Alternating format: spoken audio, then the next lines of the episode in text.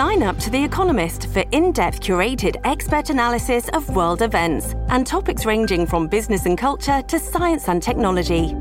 You'll get the weekly digital edition, online only articles, curated newsletters on politics, the markets, science, culture, and China, and full access to The Economist Podcast Plus. The Economist is independent journalism for independent thinking. Go to economist.com and get your first month free. 発達中の低気圧の影響で北日本や東日本を中心に今日も非常に強い風が吹いています。福島県いわき市小名浜で最大瞬間風速22.6メートルを観測したほか、白川では28.5メートルの風が吹きました。また、関東も風が強まっていて、東京都心で26.2メートル、埼玉県熊谷では25.4メートルを記録しました。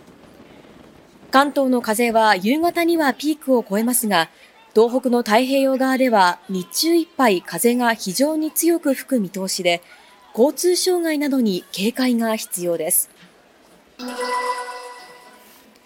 警視庁によりますと、今日午前9時半過ぎ、東京渋谷区の道玄坂で歩道の街灯が倒れているのが見つかりました。街灯は道路を塞いでおらず、怪我人はいませんが、倒れた瞬間を目撃した人は、強風で倒れたと説明しているということです。一方、東京墨田区錦糸では、ビルの側壁が風で落ちたと目撃者から110番通報がありました。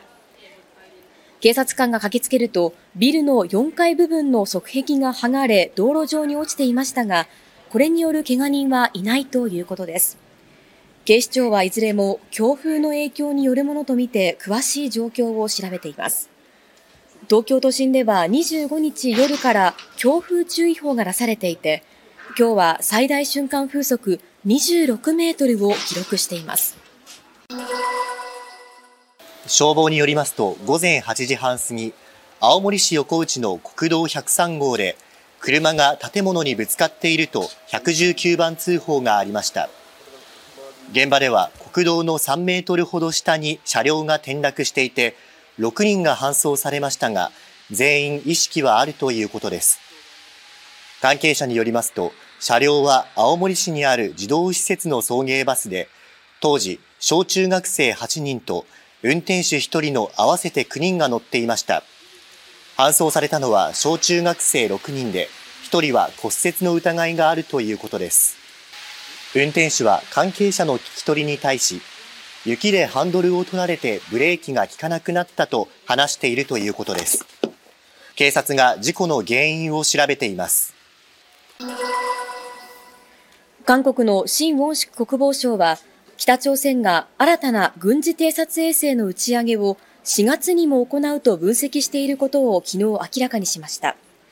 分析の背景をめぐっては、情報流出につながるため話せないなどと詳細について言及していません。ただ韓国が4月上旬に偵察衛星の打ち上げを計画しているため、金正恩総書記が韓国より早く打ち上げるよう指示を出せば、時期をさらに早め、3月下旬にも打ち上げが可能との認識を示しています。また、これまで同様に北朝鮮が事前に打ち上げ計画を通報すると見ています。一方、去年11月に打ち上げた衛星については、偵察活動や地上との通信はせず、ただ軌道を回っているとの見方を示しています。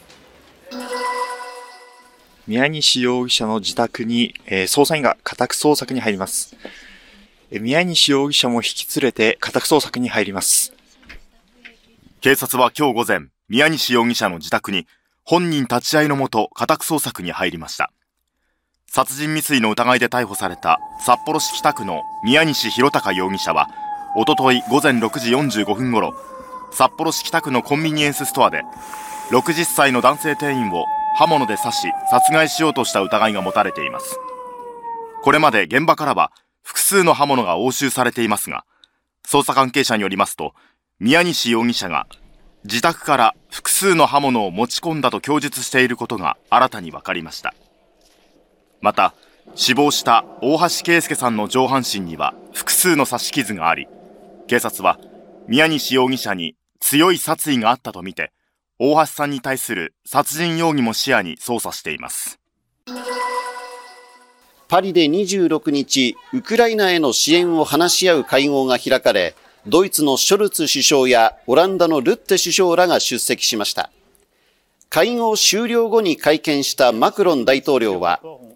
欧米の地上部隊をウクライナに派遣することについて、現段階では合意が得られているわけではないとしつつも排除すべきではないと述べました。その上で、ロシアにこの戦争を勝たせないためにあらゆる選択肢を探るべきだと強調しました。